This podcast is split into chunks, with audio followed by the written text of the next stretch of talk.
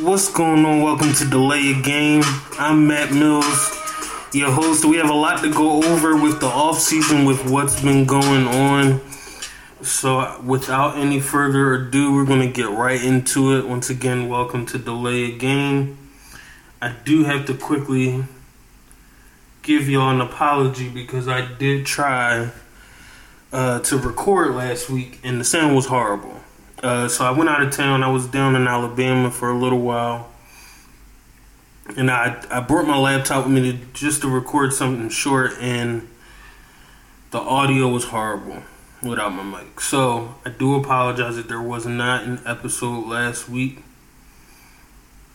but we are going to get into everything we plan on getting into last week and some of the new stuff that is going on. So Without any further delay, breaking news DeAndre Ayton did receive an offer and signed a max deal with the Indiana Pacers. Now, given his situation, the Suns do have an opportunity to match the deal. From what I've been reading, they are expected to match the $133 million contract offer sheet from the Pacers which does mean they are unable, if they do match it, they'll be un- unable to trade Ayton until January 15th, though he would have full veto rights on any deal for the whole calendar year. So I just wanted to briefly mention that. We'll stay tuned and see what happens if Phoenix does match it, or will we see DeAndre Ayton with the Pacers next year? Some of the other things that were going on that we're going to mention before we get to some of the main stories. Uh, Zion Williamson did sign a five-year max deal extension worth 193 million, but can be worth up to 231 from what I've read. Uh, briefly to talk about this, I think that the Pelicans were in a rough situation given the part that we saw from Zion Williamson was great. But between his injuries, and possibly just his own weight management, we have not been able to see the best he has to offer. So I don't think the Pelicans were in a position to let him walk just off of his talent. Nor do I think they necessarily wanted to pay him given his injury history. So I do think they were in an inter- interesting situation, and they did what they could do, which was resign him. That was the best thing they could do at the moment. And like I said, the Pelicans did have a promising year last year. They did make it to the playoffs and they were competitive under the first year coach.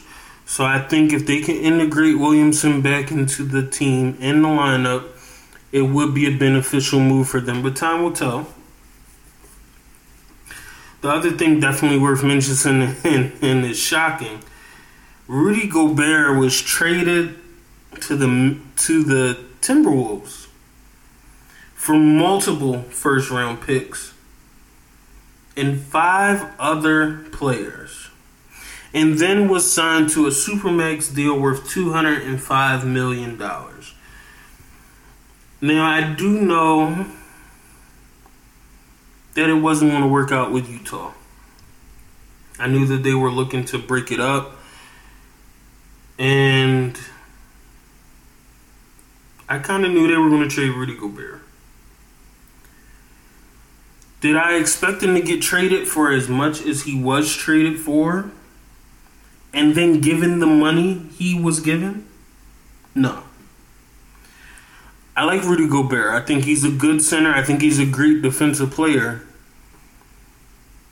But I don't necessarily put him on that level for that much. When you start getting in max contracts, I think you're a difference making player. And I guess he is to some extent. Given how many times we've seen Rudy Gobert, I hate, I hate to say exposed in the playoffs, but we've seen him exposed in the playoffs. He's oftentimes a liability on the floor because of his limited offensive presence. And in that case, struggles sometimes depending on the matchup. So to think he was about to get traded for as many picks and players as he did to the Timberwolves, I'm shocked. I don't like the move. I hope it works out for the Timberwolves because I think they have a lot of talent, and maybe it'll fit for them because they did resign Karl-Anthony Towns. So maybe Gobert's presence will open it up for the other two. I don't really see it, but it's worth mentioning. The other thing we'll briefly mention is that since I did record last time, there's rumors about Donovan Mitchell getting shipped to the New York Knicks. And the rumors, I've, I've seen there are discussions. And the picks I've seen that are being talked about are crazy. But one, I'm surprised that Utah's if they do this trade, they're committed to a rebuild entirely. Which I think many of us have to ask the question then what does that say about Donovan Mitchell? That could mean he just went out. But to me, if you do think Donovan Mitchell is that guy, why are you so willing to give him up? I thought they were simply just going to rebuild around Donovan Mitchell again without Gobert there. But with this rumor coming out, it seems like they're willing to just completely jump in on the rebuild. Now, on the Knicks side, I don't blame them. They have been struggling and have been bad for a long time. You know, there's a few blimps in their history. I mean, the Julius Randle, they did make the playoffs, I think, two years ago. There was a Carmelo Anthony era where I think they made the playoffs a couple times. But outside of that, they haven't really been a contender since the early 90s. It's a long time ago. Very long time. We're talking almost 30 years, or probably 30 years, since the Knicks have been anything close to a contender. So they do still have a similar team intact. They did sign Jalen Brunson, who I like as a guard but I don't think is enough.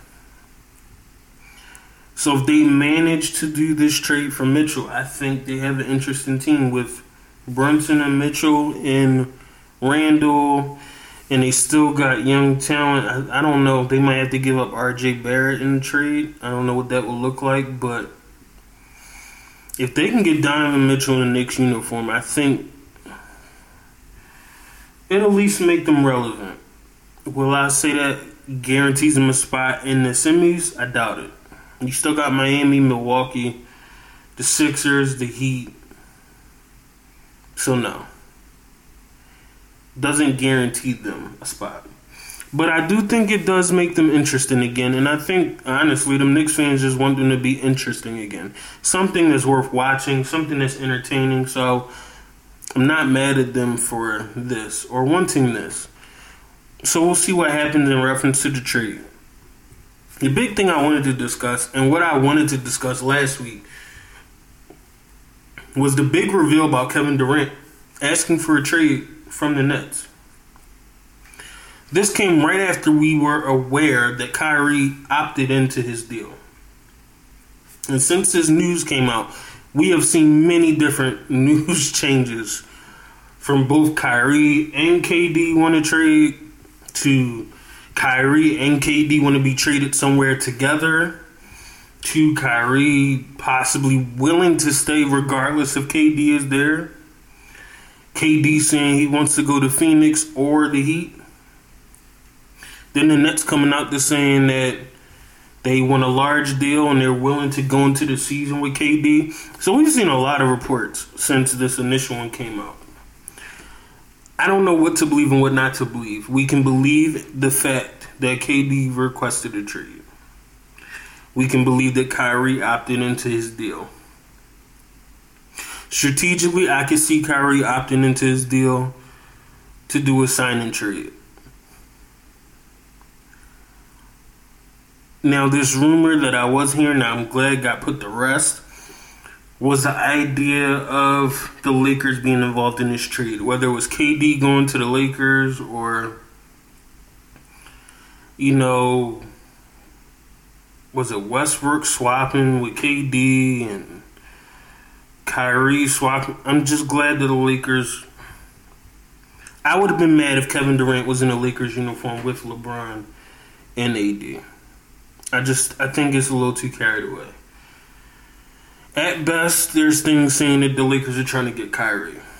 Okay. The most recent thing that's becoming disappointing is about this thing about KD going back to Golden State. And then even further, Steph saying he's okay with him going back to Golden State. I um have no issue with I guess Steph feeling that way. He's he's done what he's done. He's won two championships without him. He has the Finals MVP without him. He's won his MVPs. He's won his All Star Game MVPs. He's been there. For me, I don't. It would hurt my view of Kevin Durant. Now, granted, he has no reason to care about what I think of him. But it would hurt my view of Kevin Durant if he went back to an already built team such as Golden State or Los Angeles to win another championship. I ideally would want him to go to a good situation and a good team in which he could win and be happy. But I do not want to see him create another super team, an unbeatable team. I just, I just don't think it's good for the sport. I just don't think it's good for the game. But he's grown. He will do whatever he wants. But in my opinion, I don't welcome seeing him in the Golden State uniform. I would like Golden State to stay the way they are. I like the team they have intact. I would like them to keep the team. I've heard them comments that Steph wants to get more rings than LeBron, which is funny. I mean, that's a way to compete with your peer. But um, I hope it doesn't come to that. Um, and this off season has been very busy. Probably probably most busy NBA off season I've seen in a while, with a lot of moves and a lot of conversations and things that sort of what's going to happen and what's not going to happen. So time will tell. Hopefully, Kevin Durant will go to a situation he's happy in. Um, I'm not a fan of just how he's handled the Brooklyn situation. You know, they signed him while he was injured which some was like that's interesting, but they were fine believing that he could become who he was going to, who he had previously been. They did get one year in which they came very close to beating Milwaukee, you know, but you did have uh, injured James Harden. And you came close to making it to the Eastern Conference Finals, but didn't work out. And then you had last year, which I think was just in shambles Kyrie played half the games. James Harden got traded. You know, KD was hurt for a stretch. It just wasn't a good year. Um, and I, I just, you know, I think the Nets tried to do right by Kevin Durant. I think they put a good team around him. The team isn't that bad at all. Um, I, I just think there has been a lot of moving pieces and a lot going on that I would like to see him give it another try. I would have liked to see him say, you know what, we coming back better than ever. We not getting swept again. We going to give maximum effort because I think the Nets had the potential to be a contender without a problem. You know, I, I'm diving in to get fully strong, get Kyrie back, and getting Ben Simmons' mind back in.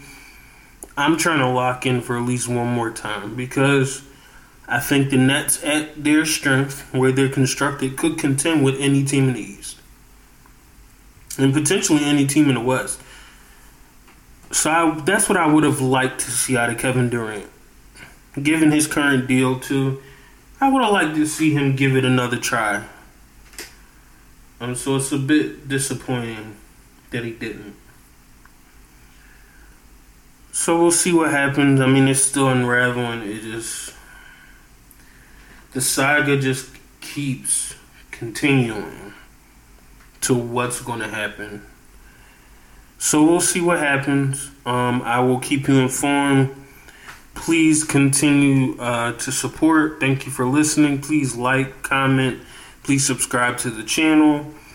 If you have any comments, please put it there. You're welcome to follow me on Instagram also. I'll put it down in the description.